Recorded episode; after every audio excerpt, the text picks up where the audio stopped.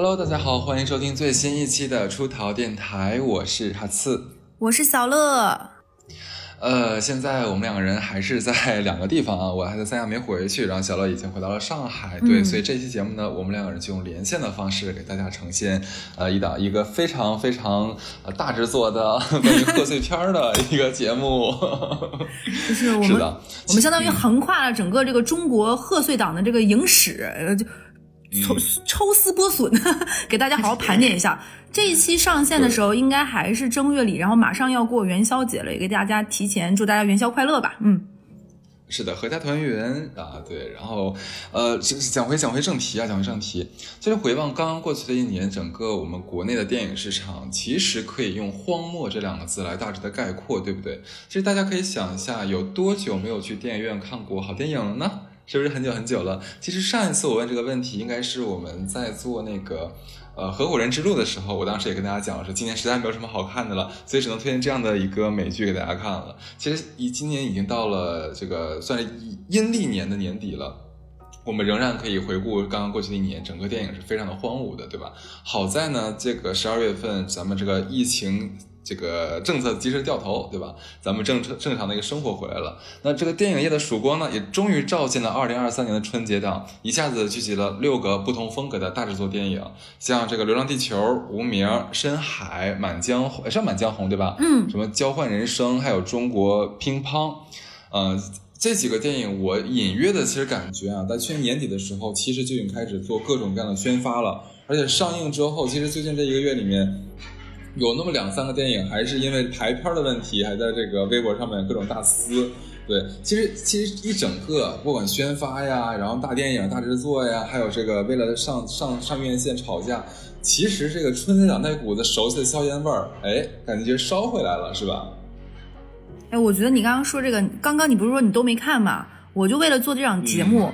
我去找一下，就是那个贺岁档的感觉，就我一定要跟着大家人挤人买爆米花，然后阖家欢乐，然后电影院里还会有那种小孩哭啊、踢凳子，因为人太多了。我为了找这一期的这个感觉，我还特地去看了《流浪地球二》和那个《满江红》这两个片子呢，其实也是现在撕的最厉害的，我们就不介绍了。其实做这个内容的播客也蛮多，然后我个人觉得呢。不难看，但也不好看，就是这么回事儿。而且现在这个有语言艺术有拿捏到哎，就就怎么说呢？而且我跟大家说一下，就是像我这种呢，又很爱喝点东西，但膀胱的容量有限的，我非常真情实感跟大家说，现在的电影你们看一下时长，这两个电影呢，一个一百八十分钟，一个一百五十分钟，就谨慎一下，不然你真的撑不住，你中间一定要出去上个厕所的。再加上我看微博上有说，有些电影院会在中间会按暂停，给大家五分钟的撒尿时间。我觉得是有点有点有点有点需要下课，确实有那意思。那个看《流浪地球》的时候，它三个小时，我中间真的是忍不住了。但是你忍不住，你不你忍得住，不代表别人忍得住，就会导致你坐在那儿，但你旁边人就呼啦呼啦去，也很影响你的观影感受的。就是春节档就是不可避免的一个问题，都是全家老小。就不禁让我就有一种怀疑，就是到底是回忆里面都很美好，有滤镜的加持，导致我觉得以前的电影很好看，还是说现在电影真的不好看了？我有这种就是这种怀疑。疑问是吧？你这个怀疑非常有道理，因为这几年的贺岁档其实跟从前的贺岁档是完全不一样的。就咱就是说哈，好贺岁片儿还是沉的香，所以咱们今天呢就一起考古一下当年那些真正贺岁又真正好看的贺岁片，好吧？你来吧。然后我们要给大家先讲一下这个贺岁片起源，你是怎么？你你你这边先说一下吧。我先说这个贺岁嘛，刚刚哈斯已经讲了。那如果说到贺岁档，那顾名思义就是贺岁嘛。就是祝贺新年的这个意思。那这个新年它包含的就可能就是这个时间的这个维度的。那这个期间播出的电影都是合家老少欢聚一堂，带有这种娱乐性质的喜剧片儿，高兴了得，大过年的得热闹得欢腾。你总不能全家老小四世同堂坐在一起看肉蒲团，对不对？虽然 虽然它肉蒲团它也好看，对不对？爸爸爱看，爷爷也爱看，就是那那但不合适。怎么想它很奇怪，对。而且那个贺岁档嘛，它就是它跟别的这种假期还不一样，它七天又很长。那国人一般的假期，像什么五一呀、十一呀这种假期，都是旅游的旺季，大家会想趁着这个假期出去玩儿。那你出去玩儿，肯定游山玩水，不会去看电影。但国呃，但就是春节这个假期不太一样，它是这个假期就告诉你要安，就这个假期本身就会觉得要安逸一点，要宅一点，大家要团聚在一起，要看春晚等等。所以这样一个悠长的假期，全家亲戚老小坐在一起也没有啥事儿干，电影院多好呀！电影院是一个理所当然大家不用说话的地方，大家一起看屏幕啊，没话找话都不用了，不用说话，而且呢，过年就等同于花钱。电影已经现算是现在的一众消费里，我个人觉得性价比非常高的。因为一张电影票的话，如果不是那种什么高清四 D 怎么怎么样，一百多块钱一张，平均票价在六十块钱，其实已经是一个大众娱乐相对来说性价性价比比较高的。你可以杀掉两个到三个小时的时间，这也就是说明了为什么贺岁档火了，竞争也激烈的一个原因了。嗯。对，那贺岁片从什么时候开始和从哪起源的？我可以给大家讲一下，这个也是我现学习的了。没有了，对，其实起源是在香港啊。对，大家没有听错，真的是在香港，真的不是咱们大陆啊。最早的应该是在呃一九八一年或者八二年的时候，那个许氏兄弟拍了一个《摩登保镖》，这个真的非常非常的老了。我应该是看过，但是我是小的时候看过这个电影，所以呃大体的情节也记不住了。所以我我估计咱们很多我们的听众也都没有看过，叫《摩登保镖》。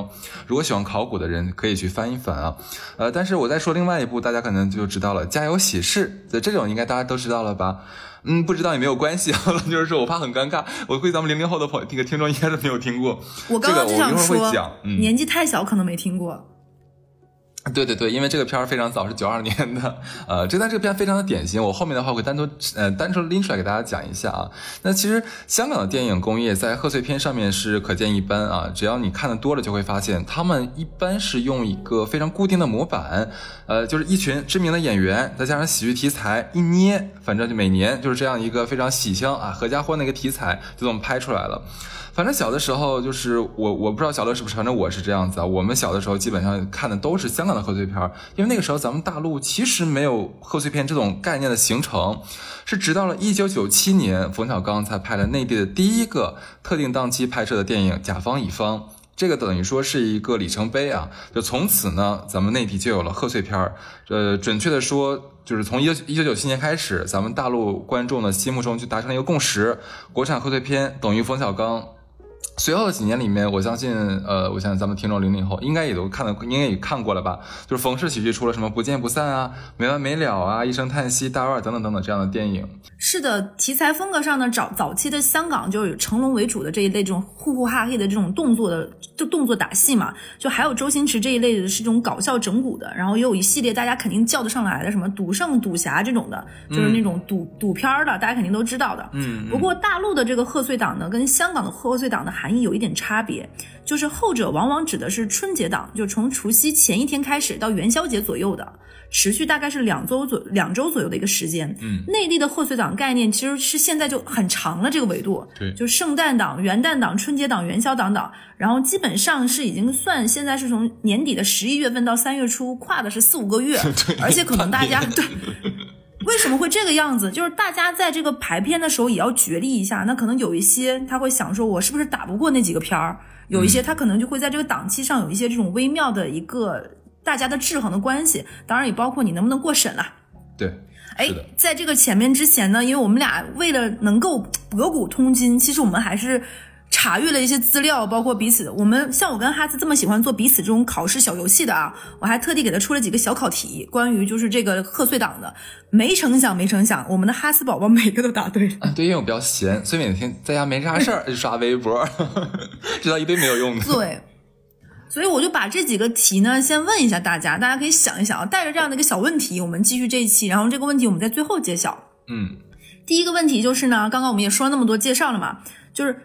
史上就国内的最长上映周期的贺岁档是哪个片儿？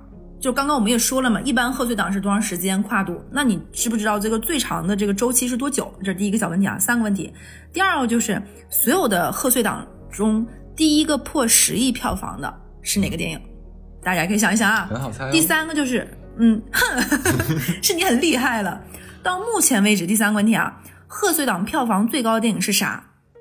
嗯嗯，我一下猜没成想没成想，对，一句话就哈哈斯都没有打奔儿的，而且他把第一、第二都猜对了。对，其实其实我是做电影的啦。对，没有没有你是哈导对。OK，那接下来的话，我跟小老会给大家推荐一下我们认为的曾经的非常经典，然后到现在看都不会让你觉得呃不好看或者觉得过时的这样的好的贺岁贺岁片啊。那我们仍然按照时间开始，毕竟这个贺岁片是从香港开始的嘛，我们就把香港的我们俩觉得非常特别的来拎出来给大家讲一下。我要说的就是什么呢？家有喜事。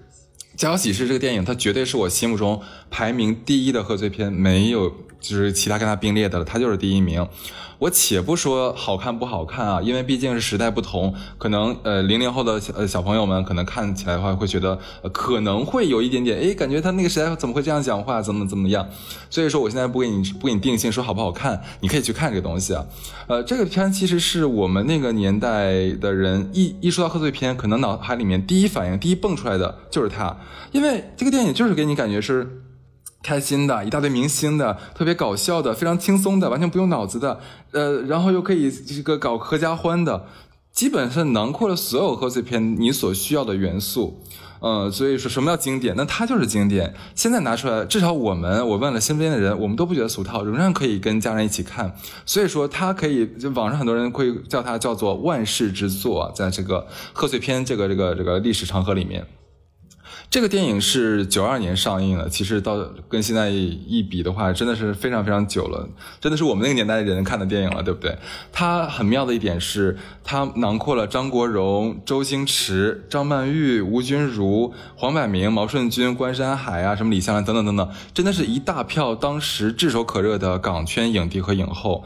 这种配置，其实在整个电影史上面，我们不仅仅局限在这个贺岁片里面，整个电影史上面，其实这样豪华的阵容也是非常。非常少见的，呃，说完这两点的话，我们给大家简单讲一下这个剧情。其实你知道贺岁片的剧情它是非常非常简单的，呃，是什么呢？就是有一个常家呀，常家有三兄弟啊，他们跟老爸老妈生活在一起。那这一大家子这个家务啊，管家的谁呢？就是大嫂，就是吴君如扮演大嫂，她来做的。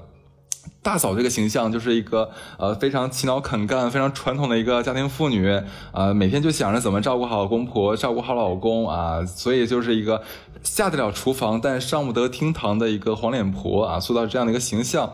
那对于男人来，对于男人来说呢，那外面的女人多么狂野、多么漂亮呀，所以大哥呢就没有经得住外面的诱惑啊，就让野花登堂入室了，把正妻呢扫地出门了。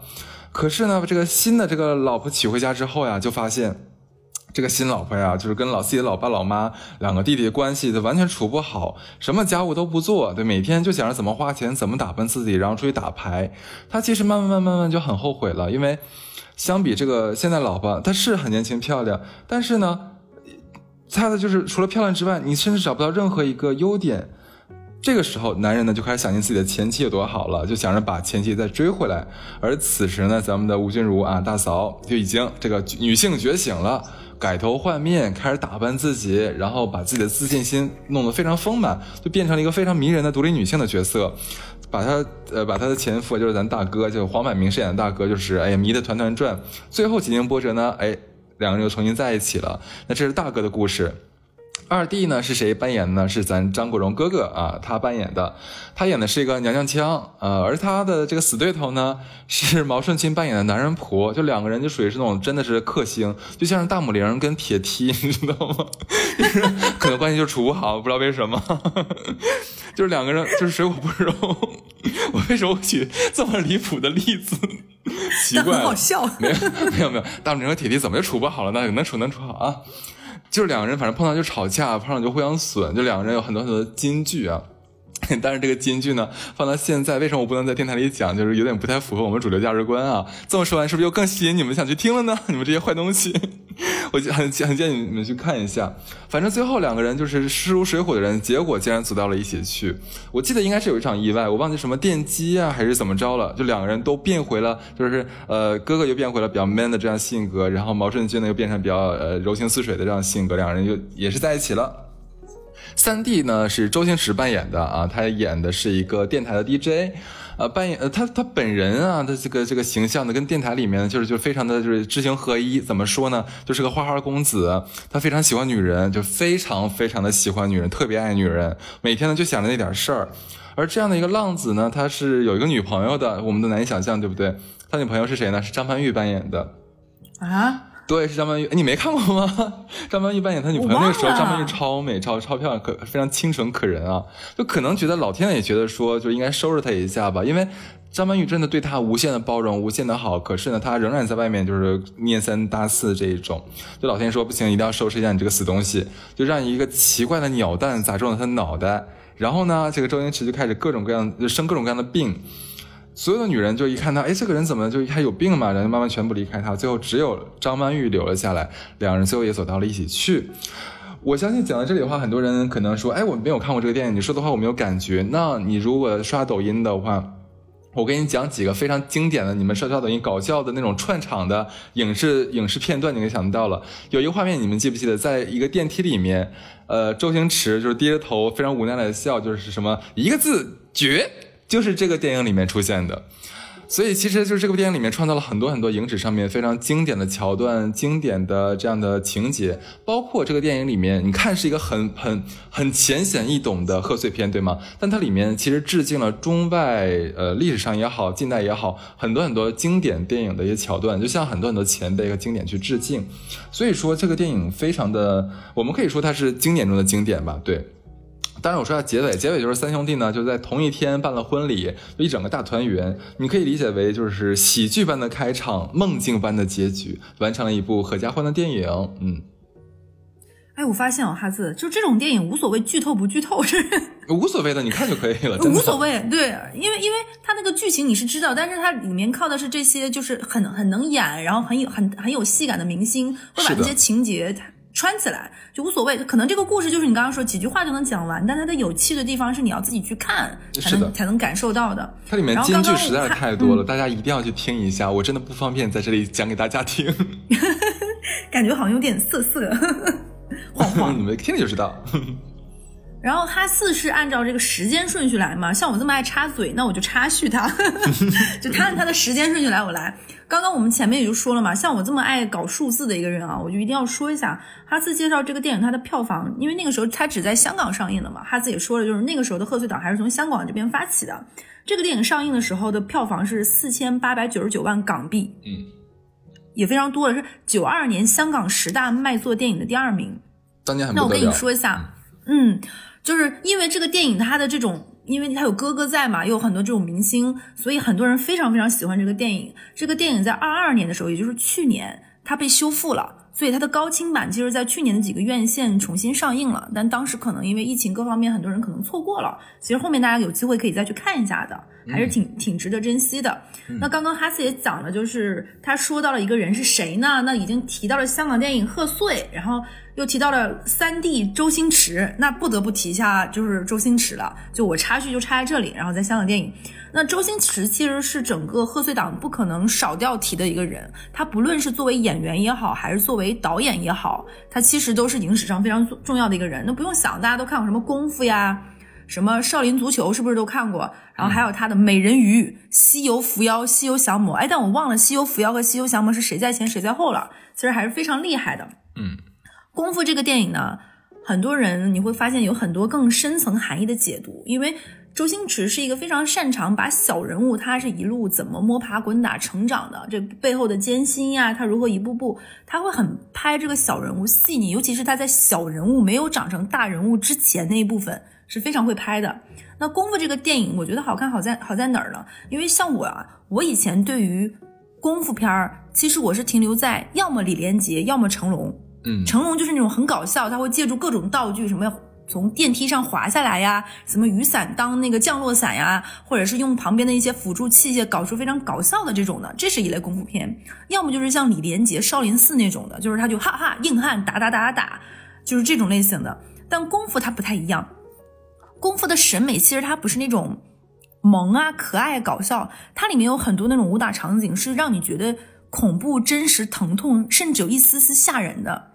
其实大家看过功夫的，一定会对里面的什么蛤蟆功呀，什么跟琴魔对打这种戏，是的，我觉得这个东西是我没有办法跟你用语言去复述的。其实它是有一种那种真正的那种硬碰硬的打，而且还带着一点点科幻色彩，还有一点点 cut 片儿，很有趣。而且它里面有非常多的经典桥段是大家耳熟能详，比如说包租婆的那个形象，包括它有一个类类似于像七十二家租客那种一个那种。就是大家租房子跟弄堂里的那个形象，其实都很好看。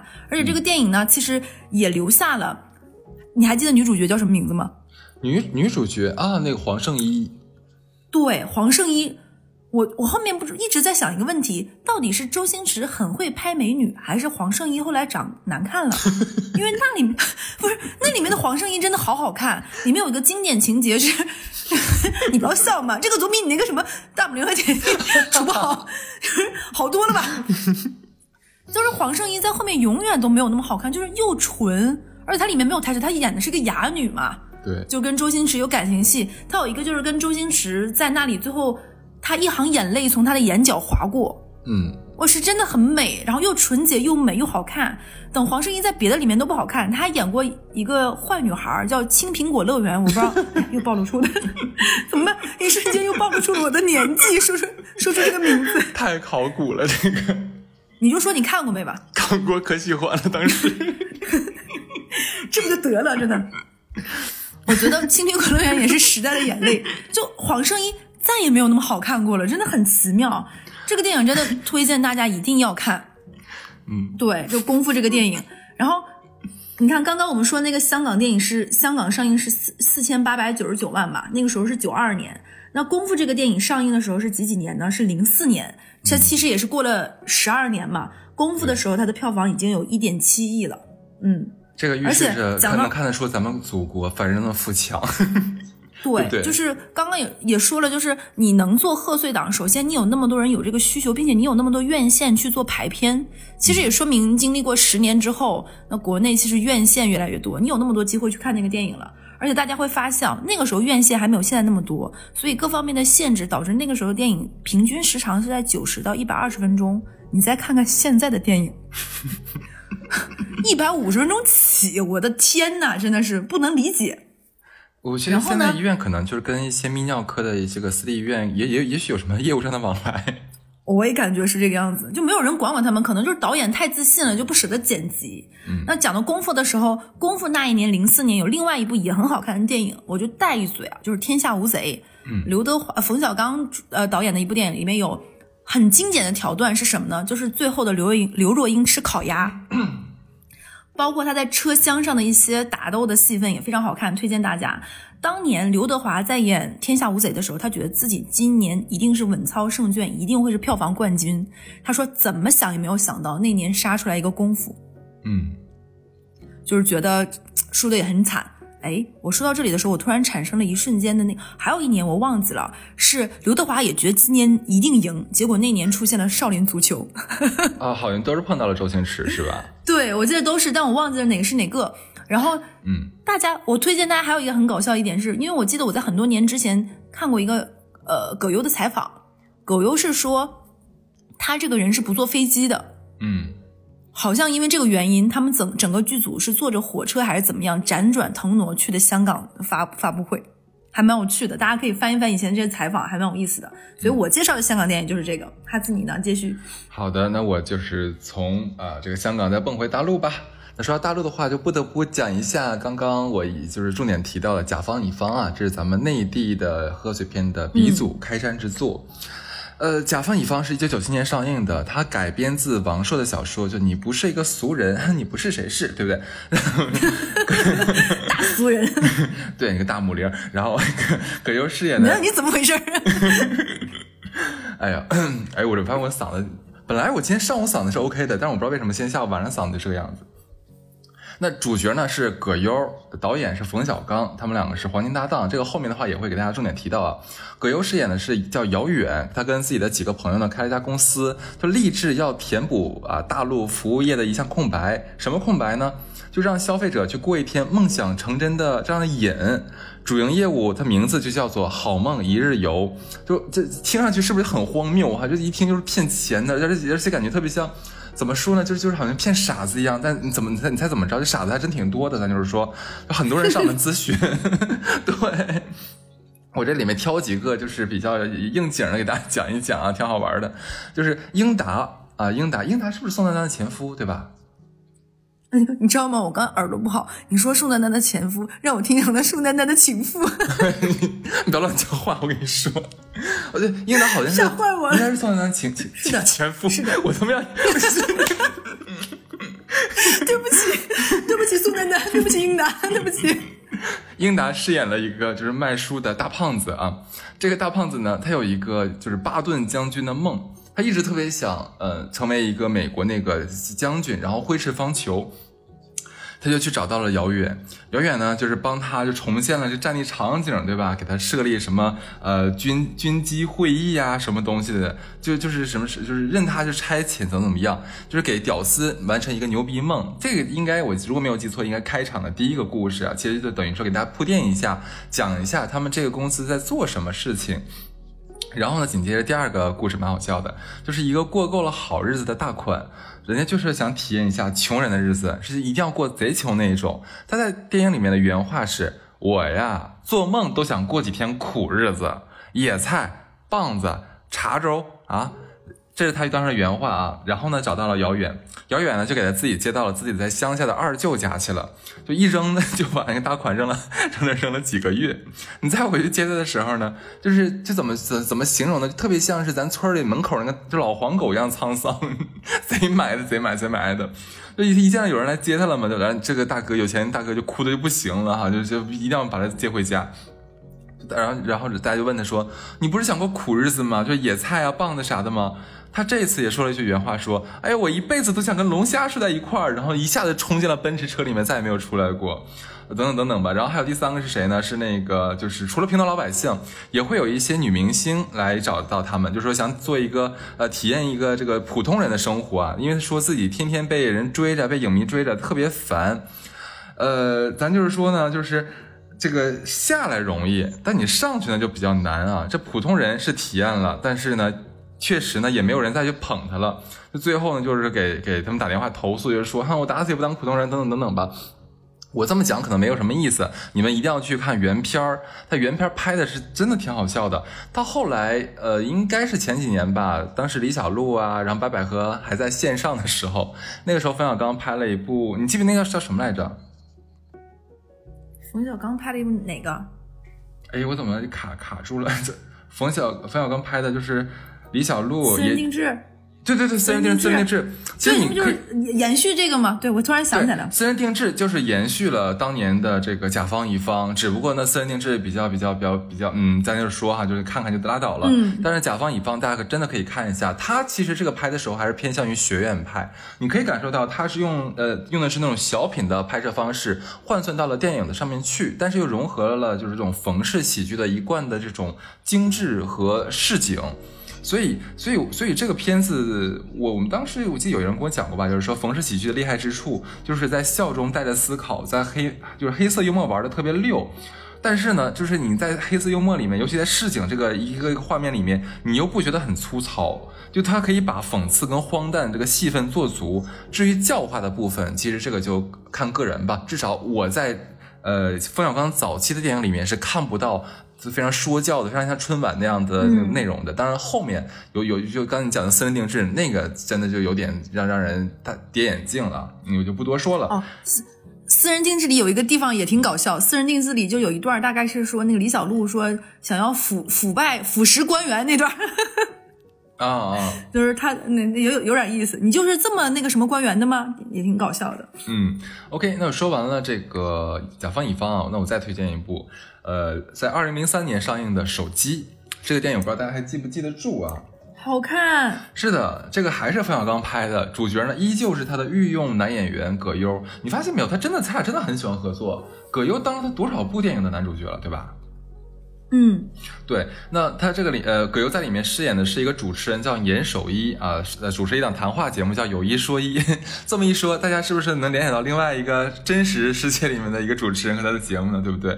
当然，这个电影最后这已经这已经不是含沙射影了，这简直就是指名道姓。对对对，是的，所以最后那个崔永元就蹦出来了嘛，直接把他们给告了嘛。然后哎，当然这里面有很多很多一些八卦的东西，可以大家自己去网上找一找啊。我们继续回到这个电影里面去。这个严守一呢，就是他表面上是非常犀利正直，但是私私底下就烟酒都来，你知道吧？就就那种人。对，没没没有，开玩笑了。就是他其实就是私底下会频繁的出轨，私生活非常私生活非常的混乱。那个时候呢，他有一个小三儿，呃，是范冰冰饰演的五月，当时在一个出版社当员工，其实就等于说一个小小小员工初初来乍到，凭借自己的美貌就傍上一个当时非常有名的呃大哥嘛，就这个意思。但是呢，有一天，这个严守一他的手机呢不小心被他老婆看着了，哎呀，这一看这犊子出轨了是吧？哎，就就离婚了。那离婚了之后，就是风流成性，他反倒没有跟五月就是结婚啊，他是跟另外一个就徐帆饰演的台词班老师搞在了一起。那五月呢，其实也仍然跟他在一起，就是当做情人这样子。呃，后来是因为五月觉得就怎么上位都上位不成功啊，就用手机里面的一些证据来要挟，那换取了呃成为有一说一女主持人的这个位置。大家也可以想一下，现实生活里面，对吧？那个崔永元那个节目后来也换成了一个女主持人，所以一系列这个这个这影射，对吧？让崔永元非常的生气，真的很过分，也不也不必还原的这么这么离谱吧？对不对？对。对，那这个故事其实这个电影，呃呃，严守一这条线，我其实反倒我觉得一般，我更喜欢看的是严守一的好哥们儿，就是张国立饰演的费老这个故事线，对不对？就是费老呢，就是是一个坐而论道的知识分子，整天把做人要厚道啊挂在嘴边儿。老成稳重，但是就这么一个人呢，你就天天你在这个严守一旁边，你不可能不被拐跑偏的。所以最后他也没有经得住美色诱惑啊。这条线我真的觉得比主线要好看，我很推荐大家觉得大家去看一下下，嗯。而且里面我觉得就是冯小刚他的很多喜剧，他的那种现实讽刺意味特别足。是你刚刚说了，他有一个小细节我印象很深刻，就是呃。呃，严守一就是葛优饰演那个角色，跟徐帆饰演那个老师，他们两个，因为他们那个徐帆饰演的老师是在那个电影学院在当老师嘛，所以他们很多学生晚上都会偷偷溜出去，比如说跟别人出去唱歌呀、玩呀什么的。他们两个在那里逮学生，是学表演还是什么的？然后就看到一个车里有多少个学生，从车里一个、两个，就严守一用那种 很搞笑，而且其实数数这件事情，我觉得非常考验那个演员的。本事的，就是你要数出哇一个两个，就你要每个声调都不一样。这个地方真的是很有趣，那个画面，而且是在一个飘雪的北方的夜，很有特色。刚刚说了嘛，我们每个都会讲一下票房。那甲方乙方的票房是九七年啊，三千六百万，是不是还挺厉害的？很了不起。然后这个地方有一个段子，我当时印象也很深刻，是我有一次看，应该是采访王朔吧，还是什么？说这个电影三千六百万的票房，说说是啊，这个就不知道是不是小道消息了。冯小刚分到了一百二十万，他就分到钱嘛，很开开心嘛。就是冯小刚不是在很多里面又叫冯裤子嘛，就是带着这个钱要感谢王朔。他带了多少钱呢？他带了五万块钱上门去感谢。那王朔看到五万块钱和这个人，他妈的就来气了，据说是直接连人带钱给撵出去了。哦。然后手一这个手机这个电影的票房是多少呢？它是零三年的。是五千四百五十万，大家还记不记得我刚刚说的功夫是一点四亿，是零四年，零三年是五千四百，其实它正好是赶上了那时候那种，如果说是在那种数学那个曲线里是一个陡然往上走的这样一个趋势吧。对，哎，我刚才有一点很重，呃，我先插一嘴啊，就有刚才有一点很重要，我怕我一会儿会忘，就是呃，冯小刚拍了这个甲方乙方嘛，对吧？甲方乙方其实这部电影它开创了咱们国内电影史上面的两个第一。第一个第一是什么呢？就是它是我们内地电影业里面第一部为某个档期而特意拍摄的影视作品。以前不仅没有春节档，其他什么档都没有，清明档也没有，什么圣诞档什么都没有。这这部电影才奠定了就是为春节人，就为春节这个假期，呃，让大家看而拍的电影。而且这个剧的最后啊，电影的最后，它其实会有一些小牛还是什么东西，它搞了一个像动画片一样的一个小小小结尾片头，就恭贺大家新春快乐。所以这个是开创第一，第二个是什么？它开创了一种就是呃电影业的导演时的一个一个合作模式是什么呢？以前导演拍片儿，他就得就是说我先谈好我拍这部电影给我多少钱，对不对？但是冯小刚拍这部电影其实是等于说是不要片酬的，他要的是最后的就是呃整个院线上线了之后的一个分账，对的。所以这个也是他开创了两个模式的第一。嗯，然后我刚刚说了嘛，其实大家可以看一下，我觉得冯小刚刚刚我们说了冯小刚，哈斯介绍了这个，那我不得不介绍一个冯小刚我也非常喜欢的贺岁档电影是什么呢？叫《大腕儿》。嗯，是的，很好。大腕儿这个电影呢，呃，我估计大家可能真的很多人没有看过完整的这个片儿，但是呢，很多人应该对他们里面的台词非常的印象深刻。这个电影跟刚刚说的那个。我感觉零几年就是两千年出出来的那几年，其实是冯小刚他的创作的一个黄金期。基本上他的很多好电影都是在那个时间。刚刚说的那部是零三年，这部大腕是零零一年，它大概票房是是四千三百万。这个剧情讲的是什么呢？葛优里面叫尤尤，我就叫他葛优吧。女男主角是葛优，葛优呢，他是一个你以跑剧组的这样一个工作人员，然后呢。他在剧组工作的时候遇到了认识了一个国际知名大导大导演泰勒。泰勒呢，他拍《末代皇帝》选在了中国，可是呢，他导演肯定有很多自己的这种艺艺术满身的艺术细菌，他要达到这样的一个艺术创作一个那个什么，但是可能资金方各方面都不是很很支持，他自己有很多他的坚持。大概剧情我不记得了，反正这老头就生病了。这个生病的老头呢，他就说。他跟他的好朋友在剧组认识的葛优就说：“说我这辈子呢就想要一个喜丧，就是要有那种喜剧效果的 这种这种这种的一个葬礼。那这个下岗的这个电影厂下岗的这个工人葛优呢，他就跟他的一个好朋友，这个好朋友还是我们前面讲过那个英达啊，英达演的这个人叫商人路易王。这个路易王就是一个很鸡贼的人。你想说，哎，能给这么大的一个大导演办葬礼，那肯定是个大活呀。他俩就一拍即合来做来做这个葬礼。”所以这个大腕儿其实讲的呢，大家可以看它应该有几层含义。那一方面，这个大腕儿其实就是泰勒嘛；一方面，它有别的含义，大家可以去看。嗯，这个时候呢，他们在搞这个葬礼筹备的时候呢，就认识了一个大美女关之琳。关之琳演的这个角色呢，就是那个前面说的这个大导演他的女秘书。那他们几个就要一起如何如何的把这个葬礼办好。但他们办葬礼的时候，那没有钱呀，怎么赚钱呢？这个时候有意思的就是精彩纷呈的地方来了。那要给他办喜丧得有钱，得筹这个钱。那个葛优怎么想的呢？我们可以招商呀，他就提出广告位招商，对，是不是？你听起来有一丝丝魔幻，但有一些很相似的地方，一会儿再说。因为泰勒他是拍电影嘛，拍电影让也观众来消费，而他的葬礼又被葛优做成了一个二次消费的创造。那它里面有什么呢？就比如说它里面的广告牌儿，那个气球上是灵堂上就是那个泰勒躺那个床是什么？一个席梦思床垫儿。然后它那个广告什么丰乳霜全部都有。里面有两个精彩桥段是什么呢？有一个国内的知名演员在里面演，就是去给泰勒哭丧，就是说泰勒呀，我来晚了一步呀，没有给你送钙片儿，我们中国演员都已经集体补钙了，就剩你了。这段这段就是很搞笑，嗯。而且你你自己想一想，是不是此时此刻恰如彼时彼刻？就现在很多明星他们的婚礼，是不是就有很多的葬，都很多葬礼，很多的那种赞助？戒指要是什么牌子的，婚纱要是什么牌子的，喜糖要是牌什么牌子的，基本上一对一一个婚礼，明星不用花什么钱，全部都是众筹，恨不得那个婚房都是哪个楼盘的广告，是不是就跟这个导演泰勒的这个葬礼有很多异曲同工之处？嗯，而且他就是那个泰勒，他毕竟他是一个春节档电影，泰勒肯定不能死呀。嗯，整个过程呢，泰勒其实他都在他的医院里看着这一场直播，然后就很搞笑。他所有一幕幕经典的桥段呢，其实都在那个葬礼的筹备期，非常的搞笑，大家可以去看一下。而且他也有一种很多那种金句，就是葛优在这里面，他虽然去赚钱，但他不会去做很多其他更过分的钱。虽然这个钱已经很过分了，它里面频频的爆出金句，都很有意思。而且呢，中间最精彩的一段是什么呢？就葛优这个事情最后发现。搞不到钱嘛，泰勒没死，他就去那最后他就住进了精神病院，里面就有他在精神病院的经典台词，大家一定去看，我讲就没有意思了。这个时候要看我们的后期用不用心啊。李成儒有一面里面有一段大概五分钟左右一气呵成的台词。真的非常见功底，五分钟非常高速的讲了一段台词，大概的意思是什么呢？就是说一个精神病人李成儒，他就他就在那里讲如何卖出这个房子，这个房子要多么多么好。你其实不用讲这段，你这个直接留个气口，然后让他来行拼上就行。好的，嗯，啊，那这个地方就停下来。所以这段我觉得大家一定要看，非常经典。那我这个就介绍完了。嗯，OK，那我们就继续往下推了啊。就是说完了香港，说完了内地，那么我们再说一下，就近些年来，呃，这个我们内地的这个贺岁片的一个转折点。之前的呃，这个大陆的贺岁片，其实都像刚才小乐和我讲的那样，就是以冯小刚为首，基本上就是冯小刚的这种呃黑色幽默的搞笑的片子。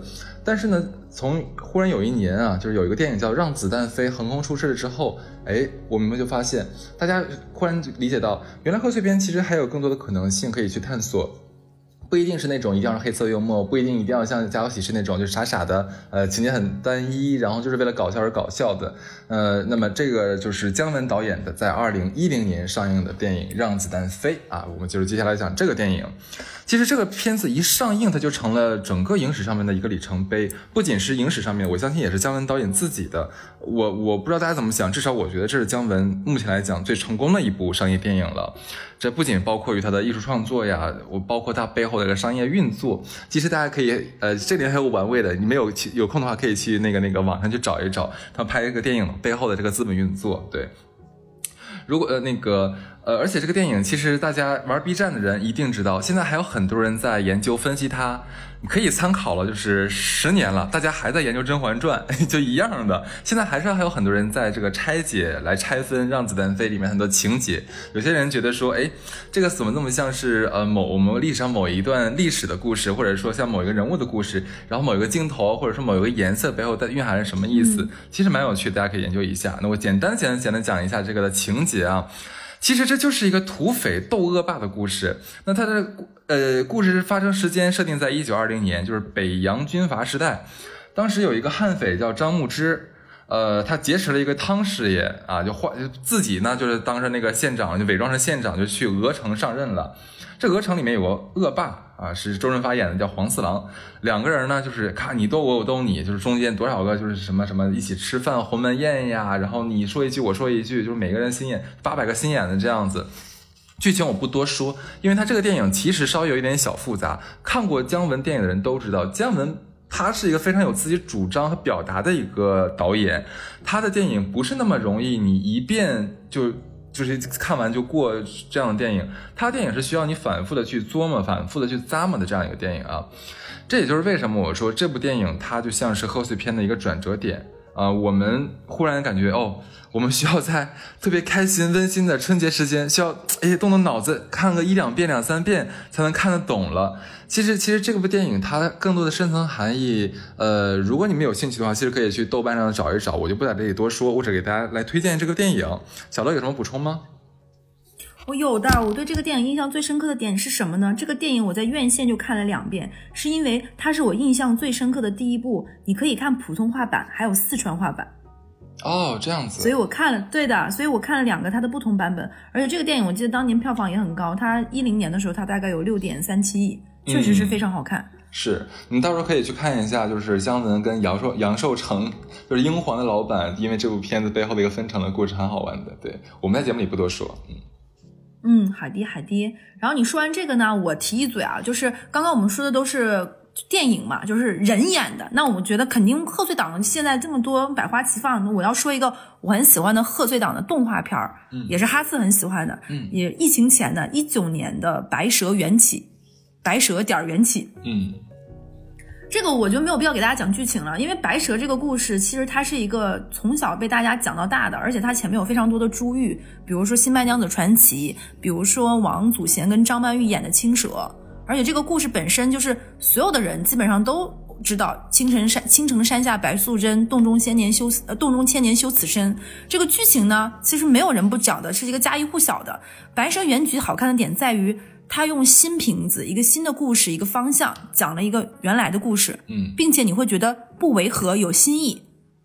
最最让我觉得很好的一点就是，这个电影纯纯的就是讲情讲爱的，没有上任何价值。是，他所有的讲的就是简单的感情，两个人是怎么样的，他是以倒叙的方式。来讲述了原来那个故事，并且有很多向经典致敬的，比如说大家在看呃《白蛇传》的时候，很经典的，他们两个人什么撑着油纸伞、油纸伞、油纸伞，伞，气死我了！我他妈这个破舌头。还有就是大家看《青蛇》里面有很多那个王祖贤跟张曼玉他们两个在水中依偎呀等等那样的镜头，其实这个电影里面有很多致敬这里面的桥段，我都推荐大家看一下。而且它里面刻画出一个非常经典的小狐妖的一个角色。是一个小亮点，大家一定要看。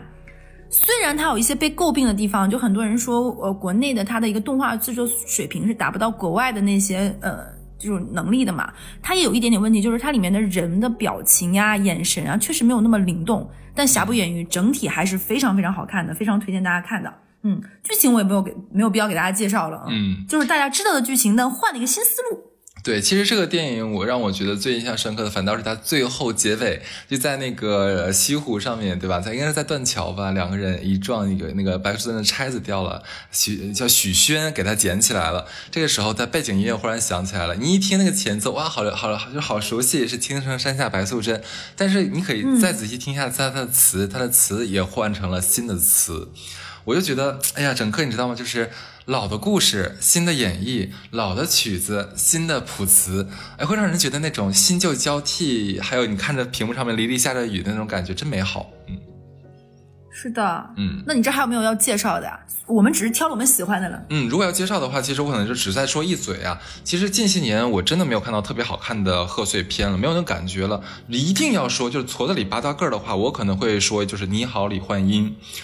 嗯，我不能说它有多好笑，但至少是它这几年贺岁片里面让我觉得我笑的不是那么尴尬的电影。你呢？你觉得你怎么想？这个电影呢，我我刚刚说哈斯说这个，突然想起来，你最后这个真的 call back 特别好。这个电影是二一年，正好是疫情基本上是原地过年的那一年。嗯。所以，就大家也很需要这样的一个影视作品，大家能够欢聚一堂。这个电影票房非常高，五十四点一三亿。哇！回扣到一个什么问题呢？记不记得我们最开始留了三个小问题？嗯，思考题儿。然后那三个思考题儿，大家不知道还记不记得？就哈斯都答对那几个。你 再说一遍。第一个问题是啥呢？第一个问题啊，就是最长上映周期的贺岁档是什么电影？这个是《美人鱼》。嗯。然后后面就哈斯回答了，就是。美人鱼上映周期是从一六年的二月八号到四月份，整整上映了将近两个月。其次是红海行动，但是我说的是贺岁档。如果真的是整个影史上，就是国内的上映最长时间的是什么呢？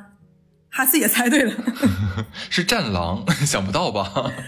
对，战狼上映了一年多，就难以想象。其实我我觉得它是最长的，但是我没想过它这么长，就长到离谱。我也觉得一年一年零三个月，哇塞，嗯。哈斯跟我说：“你的统统计口径是不是按全球算的？” 对，我在想是不是像不同的国家上映的时间会有不太不太一样。后来想了一下，可能也不太不太会。我后来想一下，有没有有没有这种可能啊？因为都知道《战狼》它背后，嗯的这个这个意义是不是？那可能会不会很多会就组织学生啊，或者组织单位去当做一个什么教育呀或者励志片来看这样子？嗯，第二个呢，就是哈斯简直是脱口而出，就是我这个问题问出来他就秒回答的。嗯嗯。第二个问题就是，第一个贺岁档过十亿的电影是什么？人在囧途之泰囧。对，哈斯特特别搞笑，哈斯回答的我是快速抢答泰囧，然后再把全名打出来。对，就不能输。好，就那种好学生举手先抢答，对，然后再那个什么，非常用力的把手卡举起来。呃，这个电影真的是跨时代哦，第一个十亿的电影，而且我觉得其实它确实也是蛮好看的。嗯，这个系列最后一部《囧妈》好像哈斯说也挺好看，那个我还没看过。对，那个很好看，其实大家可以看一下，因为它因为疫情缘故嘛，没有在院线上映，它都是在它应该是在抖音还快手上的，对不对？那个电影反正我在家啊，对对对，可能是吧。那在家的时候我跟我家人一起看的，都觉得哎蛮好看，蛮温馨的。嗯。第三个呢，就是到目前为止贺岁档票房最高的电影是什么？这个咱俩刚才其实我们已经讲过了，有一个五十多亿的票房的是什么呀？你好，李焕英。而且哈斯说的，当时哈斯抢答特别精彩。哈斯说应该是你好，李汉李焕英，不然的话就是流浪，不然的话就是流浪地球。哈斯直接把第一名和第二名都说出来了，第二名就是流浪地球，是真的很好看，流浪地球可爱看了。那你那你会去看今年的流浪地球二吗？我必须要看啊，三个小时算什么？真是必须看。好了，那我们这一期差不多就这样了。那应该是现在现在有没有出新年？现在我看一下日历啊，如果没出新年的话，祝大家新年快乐；出了新年的话，祝大家今年工作顺心，万事如意。对，好了，那就这样吧，拜拜，拜拜。